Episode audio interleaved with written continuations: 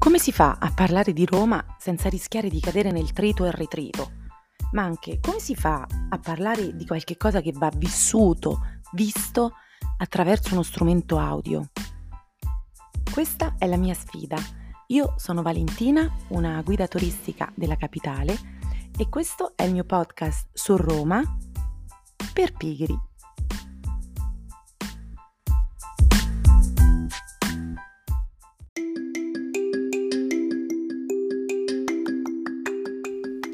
Da secoli milioni di persone calpestano le sue strade, ora dopo ora, minuto dopo minuto.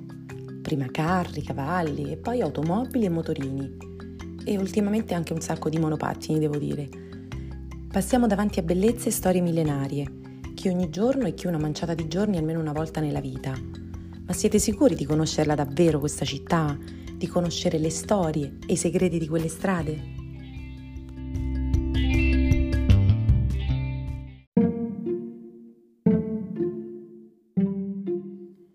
Di tutto partiamo dalla cosa più importante, quella che dovrebbero sapere tutti coloro che almeno una volta hanno letto il suo nome su una mappa, su un cartello stradale o all'uscita dell'aeroporto. Roma. Ma perché si chiama Roma?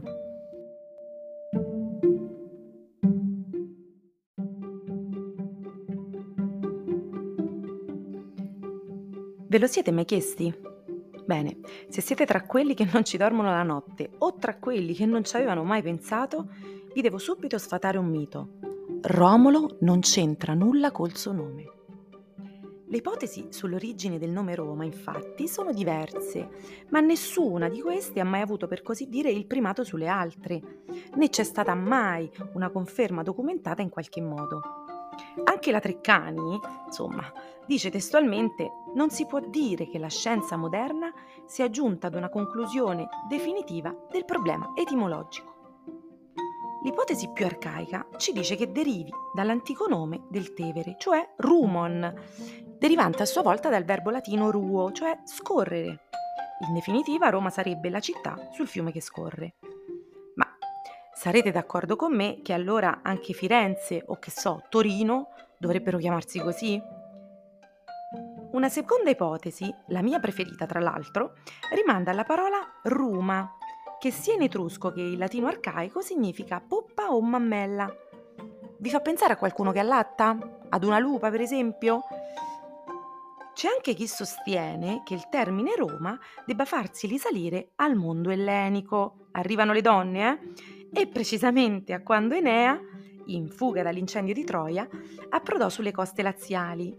Sembra infatti che tra coloro in fuga con lui ci fosse una donna di nome Roma, che secondo la leggenda, stanca di navigare, avrebbe convinto le altre donne a dare fuoco a tutte le navi, impedendo così di riprendere la navigazione e obbligando di fatto tutti a insediarsi in quei territori e dando vita poi involontariamente alla storia della fondazione di Roma, ma di questa ne parliamo nel prossimo episodio.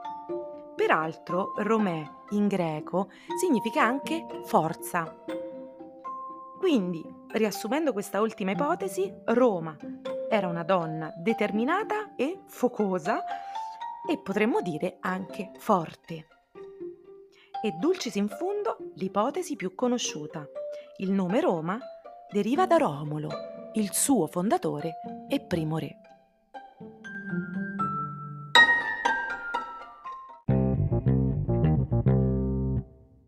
Ma onestamente, alla luce di tutte le ipotesi precedenti, mi viene da chiedervi, non sarà che sia stato lui a prenderne il nome e non viceversa?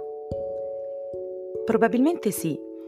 Quando Romolo tecnicamente si autodichiarerà re di Roma, quel nome era già noto agli uomini e alle donne che vivevano raggruppati in semplici villaggi sul Colle Palatino. Insomma, il 21 aprile del 753 a.C. nasce Roma. Ma si sa, a partorire sono sempre le donne. Perciò del travaglio che porterà alla sua nascita e al suo splendore ne parleremo nei prossimi episodi, tutti in rosa.